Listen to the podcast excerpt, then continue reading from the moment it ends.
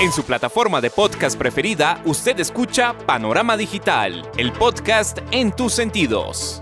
Análisis y opinión de los temas coyunturales de nuestra sociedad, en donde el periodismo está al servicio de la verdad. En su dispositivo de pantalla hay un escenario para la construcción de opinión pública con las voces de los protagonistas. A sus oídos llega Andrés Barrios Rubio, una voz con imagen y credibilidad. Panorama Digital, el podcast en tus sentidos. Señoras y señores, ¿qué tal? Reciban un saludo muy cordial.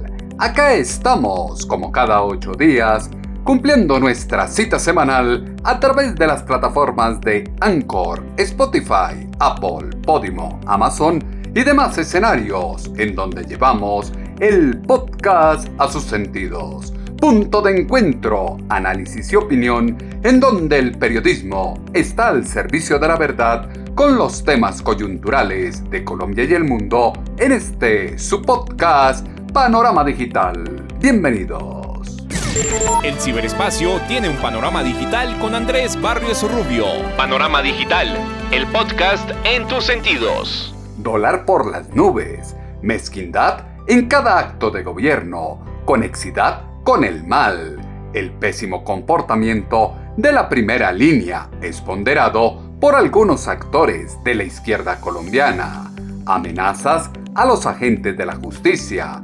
Caos total es el que circunda en el ambiente nacional y denota que solo tres meses fueron necesarios y suficientes para demostrar la crisis que traía la izquierda consigo al país. Se está al frente de un entorno preocupante que llama a cuestionar cada acto, cada acción que se viene dando al interior del gobierno de su presidente Gustavo Francisco Petrurrego. Pésimos nombramientos ahuyentan el capital extranjero y suman un profundo aprieto que va a tener un detonante bien complicado para la sociedad y va a repercutir en las clases menos favorecidas. Vivir sabrosito va a ser una utopía que va a costar muy caro a quienes fueron engañados y llevados a las urnas.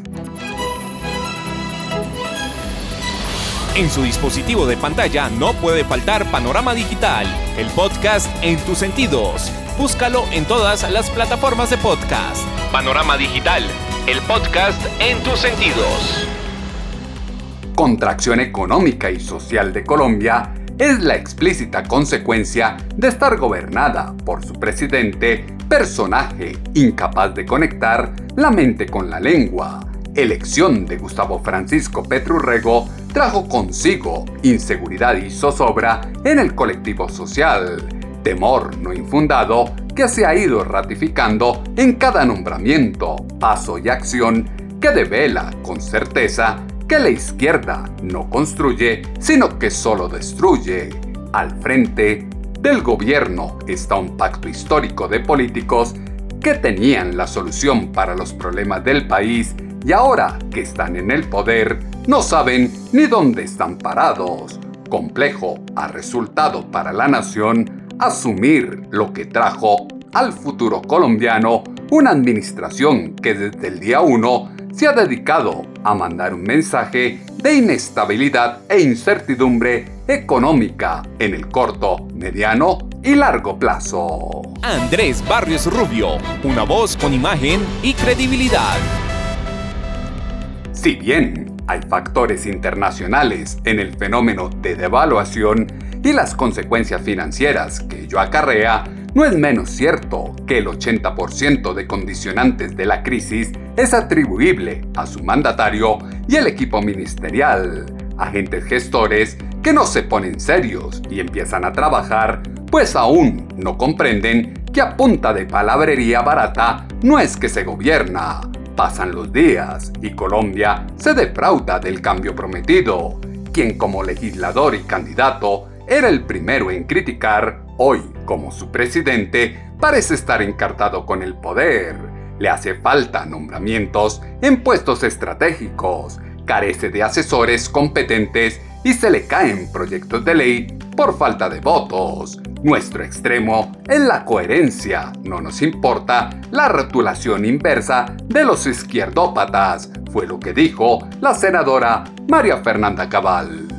En Colombia, como en otros países del mundo, la izquierda utiliza la inversión revolucionaria para culparnos de lo que ellos son y hacen. Si defendemos la vida y exigimos derechos para los seres humanos que están por nacer, nos dicen extrema derecha. Si rechazamos la reforma tributaria que encarecerá los productos de la canasta familiar, somos extrema derecha. Si protegemos el empresariado, que es el que produce la riqueza y genera empleos, somos llamados extrema derecha. Si exigimos que la justicia actúe y no haya indultos ni amnistías para los criminales, somos extrema derecha. Si rechazamos las ficciones de la ministra de Minas, que quiere acabar con la minería, somos extrema derecha. Si defendemos a la fuerza pública, somos extrema derecha. No es extrema derecha.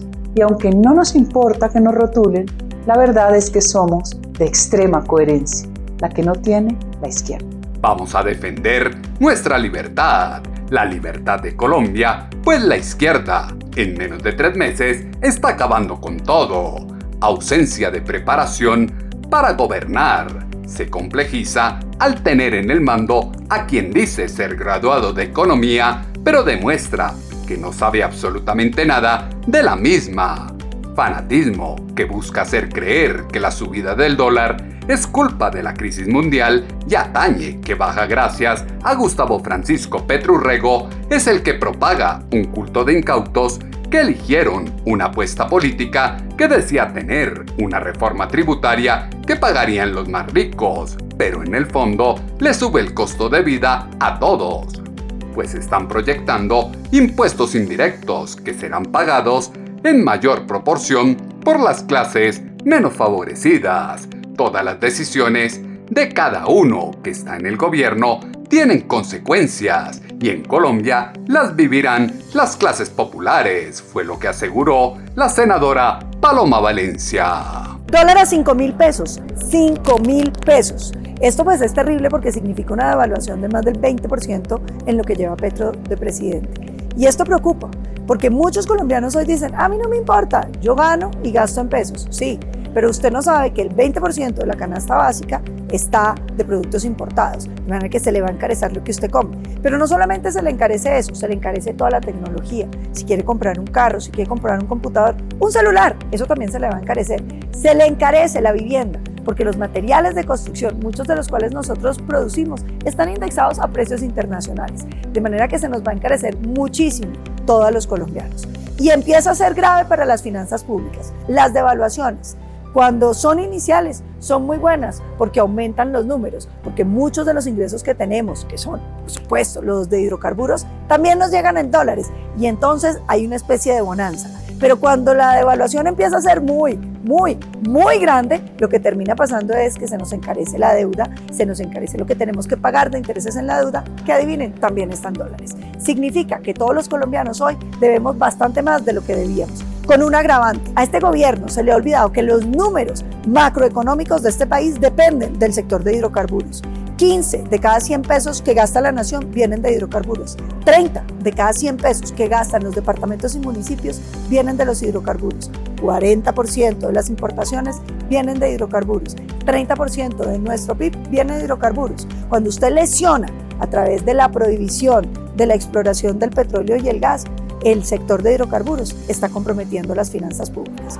Cuando usted dice que le va a agravar eh, el 50% de la reforma tributaria al sector de hidrocarburos está golpeando nuestros números macroeconómicos. Cuando prohíben el fracking, cuando sacan Escazú, que dificultan la labor de, de la exploración y explotación de hidrocarburos, pues está agravando las posibilidades de que este país salga adelante. El gobierno tiene que actuar ya, tiene que anunciar inmediatamente con certeza y sin titubeos que deja que se explore petróleo y gas. Segundo, tiene que moligerar esa reforma tributaria para no poner en peligro el sector de hidrocarburos y tiene que repensar lo del fracking, porque Colombia no puede convertirse en un país pobre por los caprichos de un gobierno. Todas las decisiones, cuando uno está en el gobierno, tienen consecuencias. Malas decisiones tienen consecuencias desastrosas para los colombianos. Las malas decisiones tienen consecuencias desastrosas para el país y se verán en el corto plazo.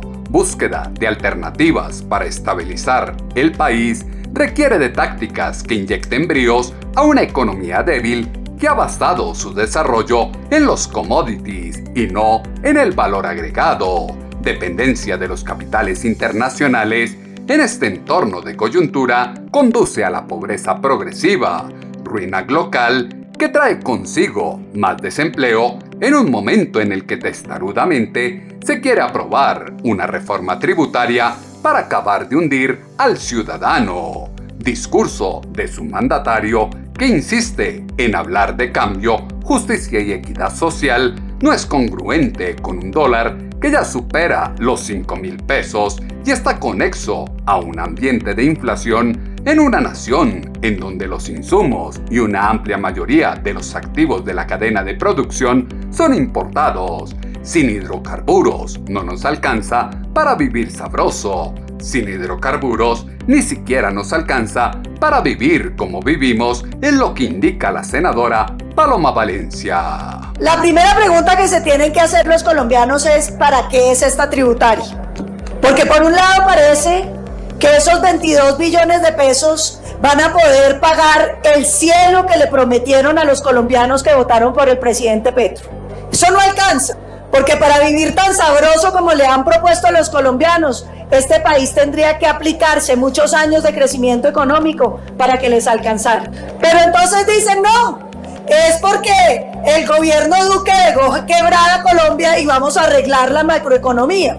Y hay que recordar, señor presidente y queridos congresistas, que no fue que el gobierno Duque dejara quebrada Colombia, fue que hubo una pandemia en el mundo entero que implicó aumentar nuestro endeudamiento y aumentar nuestro gasto social. La primera pregunta que uno quisiera que este gobierno respondiera es, ¿en qué se van a gastar la plata?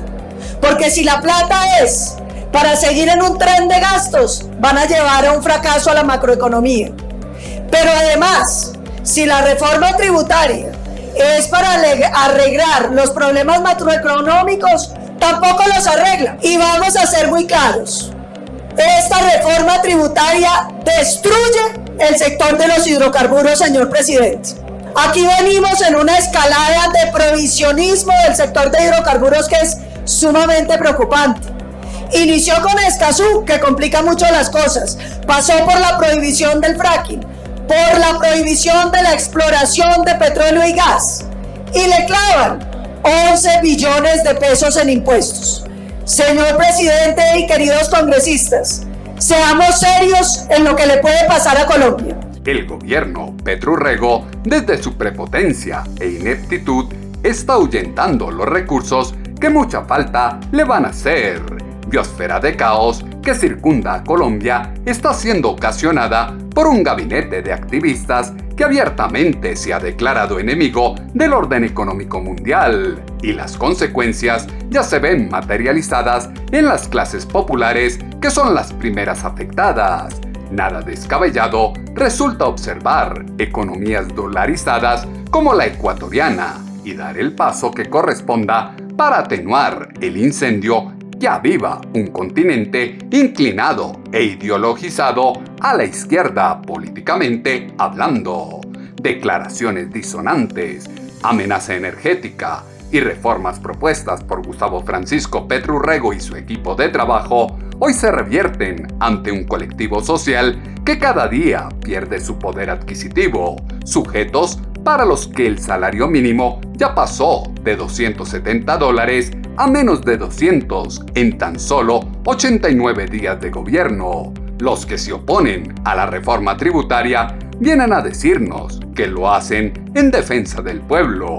Es lo que se escucha de los representantes de la izquierda como el senador Wilson Arias. ¿A quiénes representan los sectores que aquí han, se han opuesto claramente a esta reforma? Representan a los banqueros, a los oligopolios, a las corporaciones nacionales y extranjeras y por eso se expresan como se expresan. Más aún, ellos mismos comportan este interés. Aquí fue ponente negativo y en nombre del pueblo el dueño de un banco a pocos minutos. Ese banco se llama Serfinanza y se comportó en la pandemia de la misma manera que el resto del capitalismo financiero, derivando pingües ganancias mientras el pueblo se moría en sus casas de hambres y la micro y pequeña y mediana empresa cerraba. Serfinanza, para ser más exacto, que actuó por boca de cambio radical, acaba de hablar ¿Qué hizo en pandemia? Cuando el Estado le proporcionó recursos públicos para que lo prestara a menos tasa de interés a los sectores sociales y empresariales, burló la norma de Duque y de Bancoldes en esta pandemia. Lo hizo pagando por encima de la tasa ordinaria que debería cobrar burdamente y Duque lo protegió. Yo hice la denuncia. Yo, señor Charles, lo descubrí a usted en la Comisión Cuarta, en semejante, digo, a, los dueños de, de, de que es su familia, en semejante trapisonda. Y aquí no pasó rotunda, absolutamente nada. Más aún, también denuncié que en medio de la pandemia el mismo banco de Finanza de propiedad de los Char cobraba solicitudes de crédito de las gentes empobrecidas del país por 32 mil pesos y que como los demás en Colombia, fíjese usted, fue casi que el único caso en el mundo donde el capitalismo financiero repartió ganancias en medio de la pandemia mientras se desplomaba la economía por la que tanto dicen respirar y suspirar mientras el pueblo se sacrificaba. No, esta reforma es rotundamente distinta de las de ustedes, señores, y por eso merece el abrazo y el acompañamiento popular. Muchas gracias, presidente. Lo hacen es en defensa de los bancos, oligopolios, corporaciones nacionales y extranjeras en defensa de los que los financian. Bomba de tiempo va camino a detonar con un pueblo que fue llevado a las urnas engañado y esperanzado en promesas falsas. Jóvenes que creyeron en ideales revolucionarios y terminaron delinquiendo en nombre de causas sin mayor sustento real, consecuencia del incendio, saboteo y generación de terrorismo que se propició con las primeras líneas son los 14 años de condena que esta semana se profirieron contra alias 19 y tres integrantes de ese grupo por tortura y concierto para delinquir. Así fue la amenaza contra el juez y la forma como se conoció por parte de los colombianos. Esta es la consecuencia de dar alas a los delincuentes estoy dejando una constancia en lo que acaban de colocar en el chat de la diligencia. En el chat de la diligencia pueden leerlo, pueden indicarlo. No sé Dejo las constancias pertinentes, señora fiscal, Ministerio Público, de lo que está indicando en el chat de la diligencia. Pues nos vemos en las calles, ya sea por la celebración, la victoria del pueblo en las salas judiciales, o ya sea para organizar lo que sería la revolución más hijueputa a nivel nacional, por la libertad, la no opresión. Nos vemos en las calles por 6.281.9002 millones contra usted o contra usted. Hay que, de momento no pudieron, no pudieron hacer nada más, sino con ayuda de juez, fiscalía y testigos ficticios, encerrarnos, porque saben que somos unas mentes grandes, porque saben que podemos darle la vuelta a un país. Me siento orgulloso de ustedes, me siento orgulloso de mi madre, me siento orgulloso de mi abogada, me siento orgulloso de los parceros, me siento orgulloso de mi vida. Estoy orgullosa de ti, hijo, me siento la mamá más afortunada, mi guerrero de mil batallas. Este caso se va a apelar y se va a volver a verificar parte por parte. Llanto, mezquindad y prepotencia en tono desafiante que se empleó luego de conocer la condena vandalismo e insurrección que se toma a Colombia es producto de la mentira y manipulación de su presidente, mezquino personaje que posa de salvador de vida, ataca las barbaries perpetradas por las fuerzas de derecha, pero tiene en su haber los actos acaecidos cuando estuvo activo en los grupos subversivos.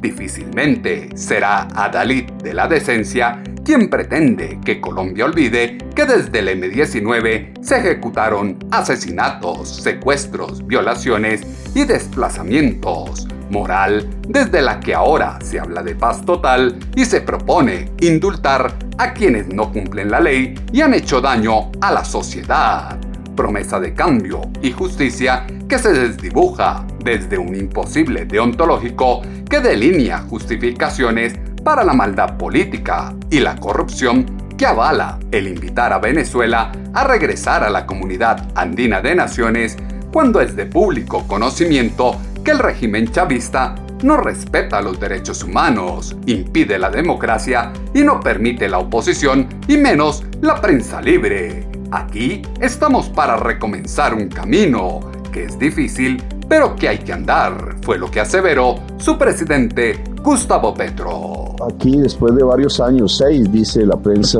vuelve un presidente colombiano y un presidente venezolano a juntarse y hablar. Creo que debió ser casi que semanalmente, no esos seis años, pero aquí estamos para recomenzar un camino que es difícil, pero que hay que andar. Ese camino comienza por reconstruir la frontera. La frontera está en manos de las mafias quedó en manos de las mafias, de lo que llamamos las organizaciones multicrimen, organizaciones cuya cabeza, cuya jefatura ya es multinacional. Ese camino comienza por reconstruir la frontera. La frontera está en manos de las mafias. Mal le queda a quien sueña ser reconocido como potencia mundial de la vida reunirse a respaldar y negociar con el mayor dictador del continente, el mismo que es investigado por delitos de lesa humanidad por la Corte Penal Internacional, buscando ser abanderado de la ética. Gobierno que prometió el cambio no es más que una proyección de las viejas políticas, prácticas clientelistas que como siempre prometen atacar la corrupción, luchar contra el crimen, propiciar la prosperidad y sucumben en el decrecimiento para ofrecer subsidios en lugar de oportunidades. Nunca habíamos aprobado una reforma tributaria tan progresiva y tan rápido, fue lo que aseguró el senador Gustavo Bolívar. Buenos días colombianos, colombianas, muy felices una, mañana después de haber aprobado la reforma tributaria esta madrugada, después de 15 horas de trabajo. Lo más importante es que esa Colombia olvidada, esos colombianos excluidos por siempre de la economía, de lo social, van a tener con estos recursos cómo poder dar ese salto social, cómo salir, no, no, no vamos a decir mentiras, que salir de la pobreza, pero sí tener una vida digna por lo menos. Y lo más importante es que también se le envía un poderoso mensaje a los mercados. Ustedes saben que también vivimos una inestabilidad económica, esa no la vamos a negar, pero también tenemos que recordar que la heredamos. Nosotros heredamos un alto déficit fiscal, un alto endeudamiento y obviamente los mercados estaban nerviosos porque con esta reforma tributaria les mandamos un mensaje. Hay dinero para seguir cumpliendo el pago de la deuda, hay dinero para bajar el déficit fiscal y van a tener por seguro que esto va a mejorar mucho las condiciones económicas de Colombia. Mil gracias a todos, mil gracias a los congresistas. Tienen ustedes un equipo, estamos aprendiendo a trabajar en equipo y eso nos va a dar muy grandes resultados. La clave fue que a pesar de sus diferencias, aprendieron a trabajar en equipo y por bancadas complejo resulta al petrismo mantener una apuesta de gobierno ofreciendo mermelada, negociación con todos los partidos sobre la base de acuerdos que dejan al margen los intereses del pueblo, componendas que impulsan una reforma tributaria que grava los alimentos y miles de elementos que golpean la capacidad adquisitiva del ciudadano crítica que se hacía a administraciones anteriores son iguales o peores para ellos ahora en el poder. Anacronismo burocrático que se escuda culpando al periodismo de desinformar al colectivo social. Hoy escribimos el nuevo presente y el futuro de nuestra patria. Aprobamos una reforma tributaria que por primera vez hace justicia, fue lo que dijo el senador Alexander López. Creo que el 2 de noviembre es un día histórico y muy grande para Colombia. En todos los años que he vivido en este Congreso, por primera vez se aprueba una reforma tributaria que hace justicia social con Colombia y con nuestro pueblo. Desde hace más de 40 años he venido luchando por lograr cambios en Colombia. En estos 40 años he conocido la tragedia de nuestro pueblo colombiano miles y cientos de víctimas producto del conflicto armado, pero también miles y cientos de víctimas producto del conflicto social, de la injusticia, de la desigualdad, de la corrupción. Y hoy tenemos que decirle a Colombia que estos dos días, el 2 de noviembre, que aprobamos una reforma tributaria que por primera vez en la historia de Colombia hace justicia con nuestro pueblo, una reforma tributaria que ataca directamente la evasión, la ilusión y la corrupción.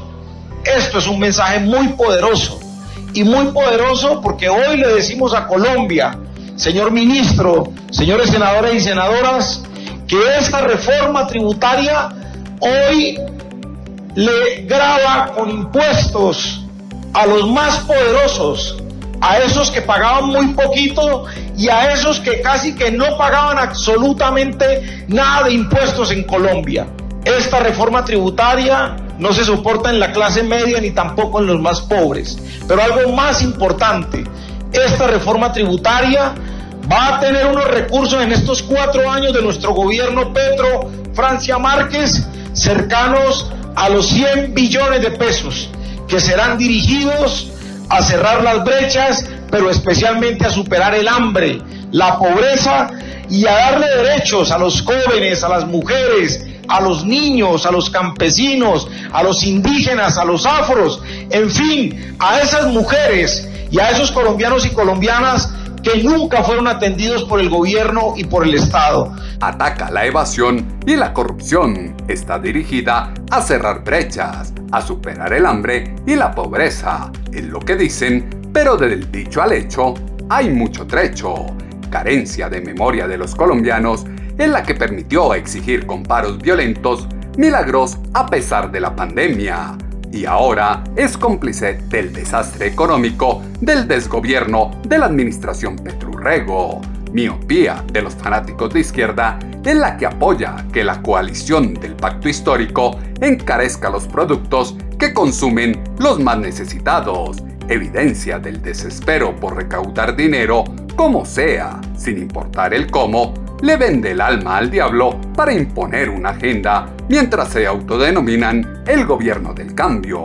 Así fue como defendió la reforma tributaria que redimirá a millones de colombianos excluidos el senador Gustavo Bolívar. Les ha tenido que tomar por sorpresa que este gobierno, distinto a lo que pensaban y distinto a lo que decían en campaña, no llegó con 100 talibanes a tomarse el poder, a expropiar a todo el mundo y acabar con la economía. Todo lo contrario. Todo lo contrario. La responsabilidad fiscal comienza con esta reforma tributaria. Y es decirle a nuestros acreedores que Colombia es un país confiable que va a seguir pagando puntualmente su deuda, porque hoy los intereses, y hay que decirlo, gracias al gran déficit fiscal que nos dejó el anterior gobierno, gracias a la gran deuda de 180 mil millones de dólares que nos dejó el anterior gobierno, están demoliendo el presupuesto nacional. Nos ha dicho nuestro director de crédito público que de cada peso que hoy obtiene Colombia en la venta de TES o en préstamos solamente estamos absorbiendo 60 centavos porque los otros 40 se van en unos intereses muy altos y también en seguros. Y tenemos que reversar esta situación, como lo dije tal vez en alguna otra ocasión en este mismo escenario, que la derecha que se jacta de manejar muy bien la economía, que hoy nos viene a dar cátedra de economía cuando nos entregaron un país quebrado, hizo perder a Colombia el grado de inversión y nosotros, entre comillas, porque no lo somos, los castrochavistas, los comunistas, le vamos a devolver a Colombia el grado de inversión. Eso es pensar en los empresarios. Por eso vale la pena decir que es una de las quejas y de las múltiples mentiras, porque tengo que decir que son múltiples las mentiras que dice la oposición, amplificadas por los medios de los cuales son propietarios aquellos que hoy están en contra de la reforma tributaria, porque por fin hicimos una reforma tributaria progresiva en Colombia, como nunca ha existido. Nos devolverá la credibilidad en materia fiscal que ahora perdimos con el gobierno anterior imposición de intereses ideológicos, olvidando a las verdaderas víctimas, sevicia de egoísmo que ya propicia el asesinato de 56 líderes sociales en casi tres meses que llevan en el poder, espiral de violencia que les servía antes de estandarte para hacer escándalo, paros y vandalismo cuando uno solo moría. Si lo dice Andrés Barrios Rubio, póngale la firma populismo que tomó por eslogan de campaña la presidencia hasta que la dignidad se haga costumbre, es hoy fiel reflejo de la férrea incapacidad de gobernar por parte de un demagogo que está causando el peor perjuicio en años a la economía colombiana. Elementos que fueron insumo para la columna de opinión impulso.com que esta semana titulamos Como el cangrejo. Sus comentarios, como siempre, los esperamos en la cuenta en Twitter, arroba atutobarrios, o en la página web www.andresbarriorubio.com. Las plataformas de podcast tienen su panorama digital con Andrés Barrios Rubio. Empobrecimiento del país entero está respaldado por una masa petrista que sigue el sofisma de un libreto preconfeccionado por un comité de aplausos que considera como el peor enemigo a quien no comparte sus ideales y por ello lo ataca en jauría. Incoherencia de la izquierda es defender la dictadura venezolana y condenar la democracia colombiana alternada por liberales, conservadores y movimientos de derecha. Exigir cárcel para los policías y militares pero pedir perdón social para guerrilleros, narcotraficantes y milicias urbanas, primeras líneas, endilgar crímenes de lesa humanidad a las Fuerzas Armadas, pero minimizarlos como errores si son perpetrados por la guerrilla. Lista larga de utopías que tienen al país caminando como el cangrejo rumbo al abismo que significa el socialismo progresista que representa Gustavo Francisco Petrurrego. El panorama digital se amplía en www.andresbarriosrubio.com. En ocho días volveremos a tener una cita, ustedes y nosotros, acá en su dispositivo de pantalla, a través de las plataformas de Anchor, Spotify, Apple, Podimo, Amazon y demás escenarios en donde llevamos el podcast a sus sentidos punto de encuentro, análisis y opinión, en donde el periodismo está al servicio de la verdad con los temas coyunturales de Colombia y el mundo en este su podcast Panorama Digital con Andrés Barrio Rubio. En su plataforma de podcast preferida, usted escucha Panorama Digital, el podcast en tus sentidos. Análisis y opinión de los temas coyunturales de nuestra sociedad, en donde el periodismo está al servicio de la verdad. En su dispositivo de pantalla hay un escenario para la construcción de opinión pública con las voces de los protagonistas. A sus oídos llega Andrés Barrios Rubio, una voz con imagen y credibilidad. Panorama Digital, el podcast en tus sentidos.